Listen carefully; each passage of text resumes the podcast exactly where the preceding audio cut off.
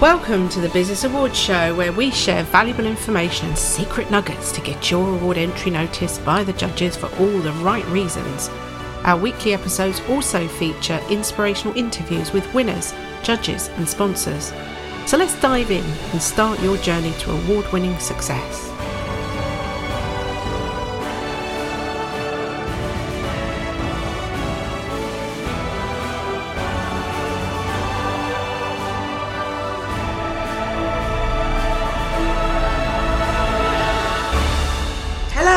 Debbie Gilbert from the Business Awards Show, and I'm also the owner of the Best Business Women Awards. And today I'm delighted to be joined by Fiona Scott, a journalist, owner of a PR company, has been in PR and journalism for over 35 years, and she's had her own PR company for 15 years, Fiona Scott PR. And we are going to be talking to her about her involvement in awards because Fiona has been involved as a judge, as an entrant and won awards, as a sponsor. So, also working with clients, writing award entries and encouraging them to enter awards, and obviously promoting award wins. So, there is so much Fiona knows about the awards industry. So, I'm delighted to have her here today. Hello, Fiona. Hello, thank you very much for inviting me on, Debbie. Uh, it's great to be here. So, Fiona, let's we always like to talk a little bit about the journey. So, let's start with, you know, how did you get into journalism in the first place? Well, it all started on a very sort of fairly dull summer's day in a little Somerset town of Radstock when a teenager wearing jeans and a white t-shirt was wandering across the road and realized that uh, there was a TV crew filming. That teenager was me and the uh, TV crew were filming about the closure of the steam railway line through Radstock. And I met a journalist called Andrew Harvey. And I just had one of those light bulb moments that happened once or twice, maybe in a lifetime. And I instantly thought, that is what I want to do. Fantastic. So you obviously went into working in TV and tell us a bit about that and what, what you were doing. Okay, well, initially I actually trained to be a teacher because after that seminal moment, my mum joyously told me that I could never be a journalist because oh. I, I was far too sensitive. So I trained to be a teacher, hated it. And during that postgrad year, I applied for loads of jobs in TV and journalism. I sort of went back, defaulted back to that earlier dream. So I had this feeling that I needed to hone my skills in local newspapers. I don't know where that came from. I had no experience of uh, local newspapers, but that's what I did. So I worked in local newspapers for five years, did uh, radio with hospital radio as a volunteer for two of those years. And then I was headhunted into regional television for ITV, where I worked for 13 years. And um, although we were based out of Bristol, I made hundreds of local TV programs. We also were very embedded with the national press. So I was involved in making uh, national programs for Channel 4, Channel 4 News, the Dispatches series. And um, it was lovely. I absolutely loved it. There wasn't a day that I didn't love it. And I have continued to do some of that, even as a freelancer, um, because TV is uh, my first love. I am extremely visual. Mm. So um, I think of stories in pictures and in video, and it's a big part of what I do. So, what made you take the leap then from employment into running your own PR company? Um, I would never have done it if I'm honest. I had no business experience whatsoever. Nobody in my family had run a business. The thought of it actually made me want to be sick, the uncertainty of it. But I was made redundant um, in uh, I knew of it in 2008. It actually happened early 2009. I was one of a thousand people across ITV. And um, I just had choices to make with four children at home. If I wanted to stay in TV, I was going to have to be either in London, Manchester, Cardiff all of the time because they're the massive TV hubs. And I thought, you know, loads of my friends are freelance if I don't try now to see if I can make it on my own, I'll never try. Mm. I was 42. And so I did with zero business experience. And therefore, um, I launched into a period of time of making a ton of mistakes. Hmm. But I think at that time, I certainly remember 2009, it was a time when the internet was taking off, social media was taking off, and the whole way that we consumed media was starting to change. So I'm sure you made a lot of mistakes, but I guess it was it was evolving, wasn't it, at that time? I think it was, and it took me a while to realize that I was I was actually quite good at the business side once I started to learn what that actually meant, because it is a separate skill from your original skill set. Mm.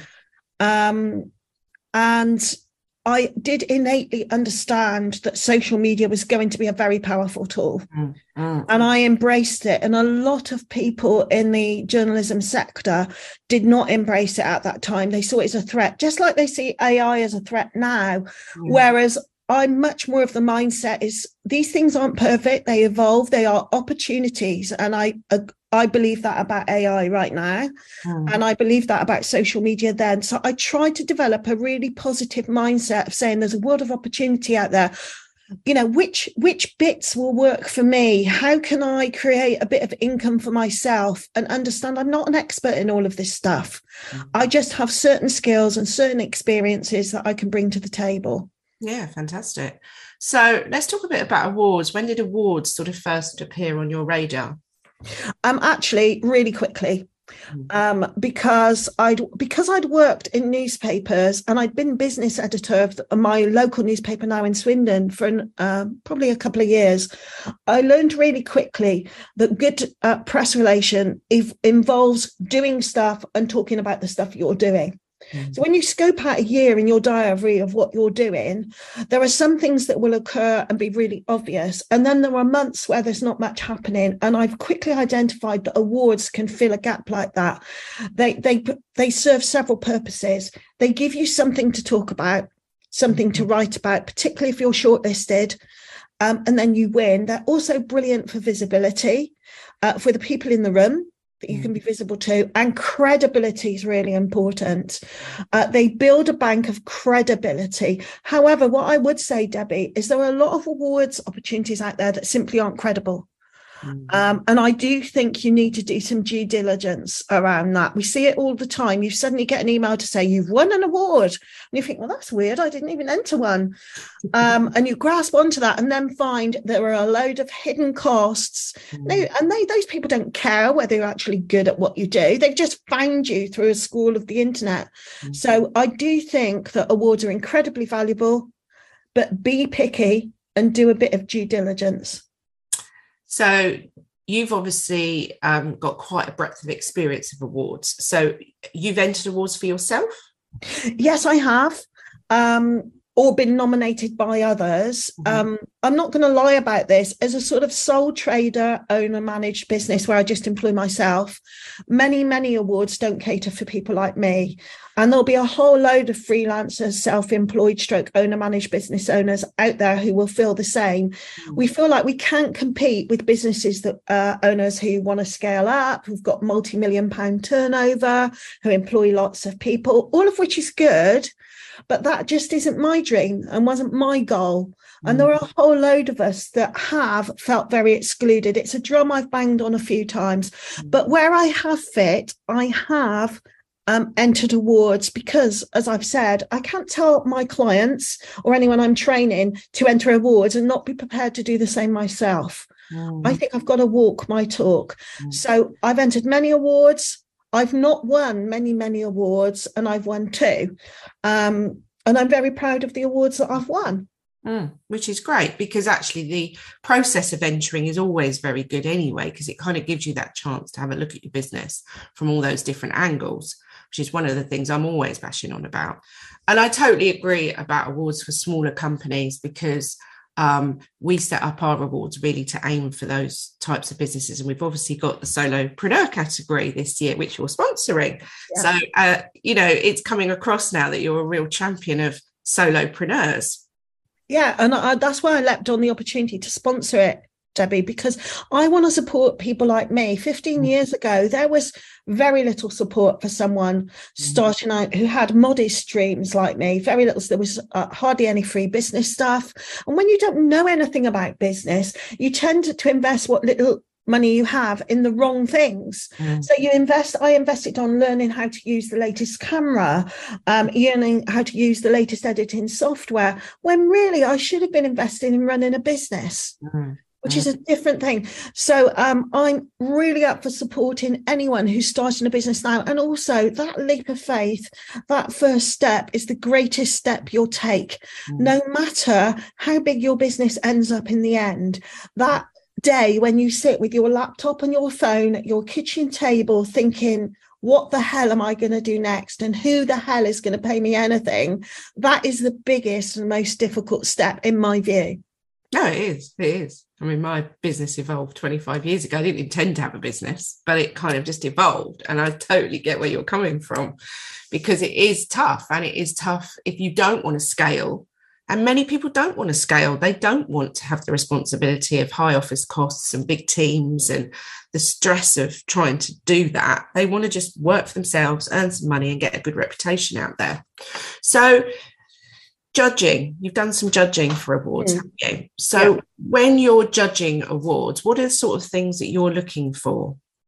Um, well, I'm looking for the brief of what's gone out in advance um, because that's that's a fair way to do it. What the uh, award organisers have put out as the categories and the criteria. So I'm looking for people to have actually taken the time to have read what that is and to answer the question properly. I'm not quite hung up on word count though. If you're asked to supply 300 words and you supply 3,000, I mean, really, you know, 10% either way. I'm quite forgiving. And then I will look at the backstory and and the journey uh, if you like. So for me, it's not about, you know, if you've inherited a two million pound turnover business from your parents and you've got it to, um, you know, two million two hundred thousand turnover, I'm not inclined to think that that's a better journey than someone who starts from scratch. Mm. And gets to 50,000 turnover or 100,000 turnover. Uh, I think you've got to look at the criteria, You've got to look at the purpose, you've got to look at the story, and uh, the information provided by the candidate or the people nominating someone. Mm. Um, I'm looking for other things that uh, make you more than your business. Do you go the extra mile? Do you care? Are mm. you ethical? Um, what puts me off and will uh, sort of is a tick is stuff that is boastful and arrogant and not supported uh, in fact or people that say I'm a really sustainable business without actually any due diligence. This is a big one right now around mm. sustainability. So things like for everything I do, I pay to plant a tree. Well, actually, do you know about 95% of trees that are planted don't actually reach maturity? So bring no benefit to the environment. Mm-hmm. So don't just quack about what you think is good stuff. You need to actually um, prove it and provide proof. Mm. So those are the things I'm looking for. Um, and I want to be emotionally challenged. I want to feel it. I mm. want to know that you care about your business for yourself, for your clients, for your suppliers. And I want that application to show me that. Yeah. And I think that's what some of our judges say. They they'll put comments like this entry made the hairs on the back of my neck stand up because it was just so special or it made me emotional. You know when we we used to do physical judging days we don't now it's all done remotely. But you'd sometimes get judges sort of welling up in tears because they'd read something and it was just made them really like emotional. So i think yeah it's got to evoke a bit of emotion hasn't it? And the passion's yeah. come across. Yeah. so you obviously work with businesses that have won awards. So if a business has won an award and they come to you and say fiona can you help me get some publicity on this. Um, what do you think the media are looking for? Okay, well, what I would say with awards is mostly it's a local or regional business story only. Mm. Um, because there are so many awards out there. But what you've got to do, actually, the conversation should begin at the point you enter the award, mm. because it it's a process and a journey. To make the most of it, you need to be engaged before the awards ceremony. Mm. You need to be co- connecting with others that have taken the time to enter as well, um, particularly those who are shortlisted. You need to have a plan for the night. Mm. Um, uh, to engage and connect with people about how to make that work. And if I know you do, but if um, the organizers do preliminary events on or offline. Try and engage with that because you're then you're connecting with people in the room before you've got in the room. Mm. and make that part of your strategy. And you have to be prepared when you enter that room to win and lose with grace and, and dignity. Because someone's got to win and that all isn't always going to be you. And it, it may be that the margins are really small. Mm. And, you know, and I've had this. I've been nominated as a, a, female entrepreneur of the year several times. And the first time it happened, I'm, I'm not going to lie. I really thought I'd win it and I didn't. And I was totally gutted. And I, I wanted to go to the bathroom, scream and shout and just leave the room. um, but it taught me a lesson in actually, we have to be able to fail with mm. grace Mm. because it's still an opportunity. We've mm. still been shortlisted, and we wouldn't have been shortlisted if we were rubbish. No, that's what I always say.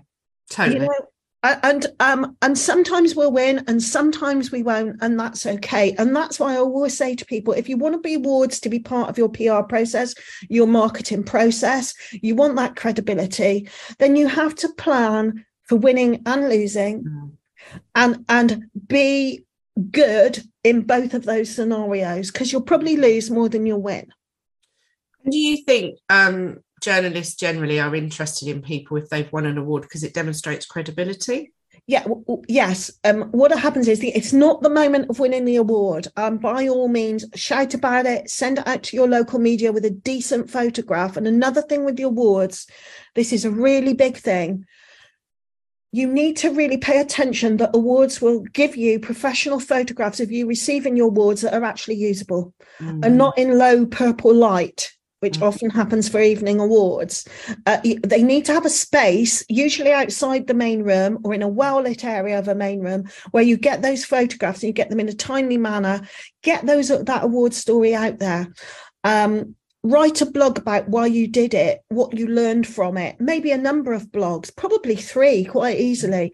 And then when you do contact journalists or you get the opportunity to be, say, in national press, they're going to research you. And mm. are they going to use a case study of someone who's won an award in the last two or three years that's a credible award or someone that doesn't even appear on the internet? Mm. Um, you give them confidence to use you because what that says is I'm a serious business person. I take my business seriously. I'm willing to invest in it. I'm willing to shout about it. Uh, therefore, I'm media friendly. And you are going to be head and shoulders above the nine other women or men in business that have put themselves forward but have actually done nothing. Mm, exactly. And I think that's really true.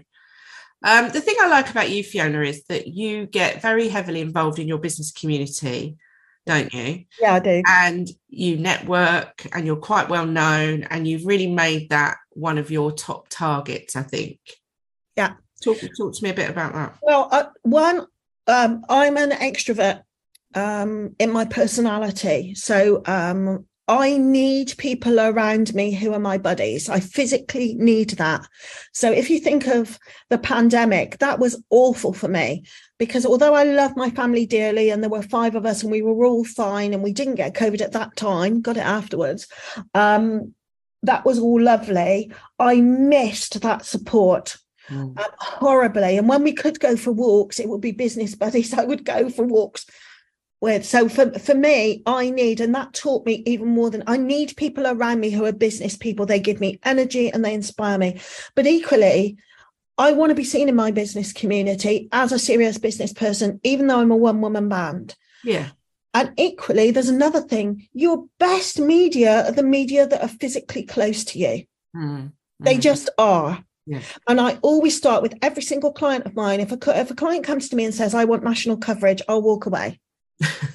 I'll just walk away because uh, they fail to realize how the national press work. The national press is on local press. They mm. scour local press. They get confidence from coverage you've had in local press. So this is your bread and butter. Mm. So this comes back to me walking my walk.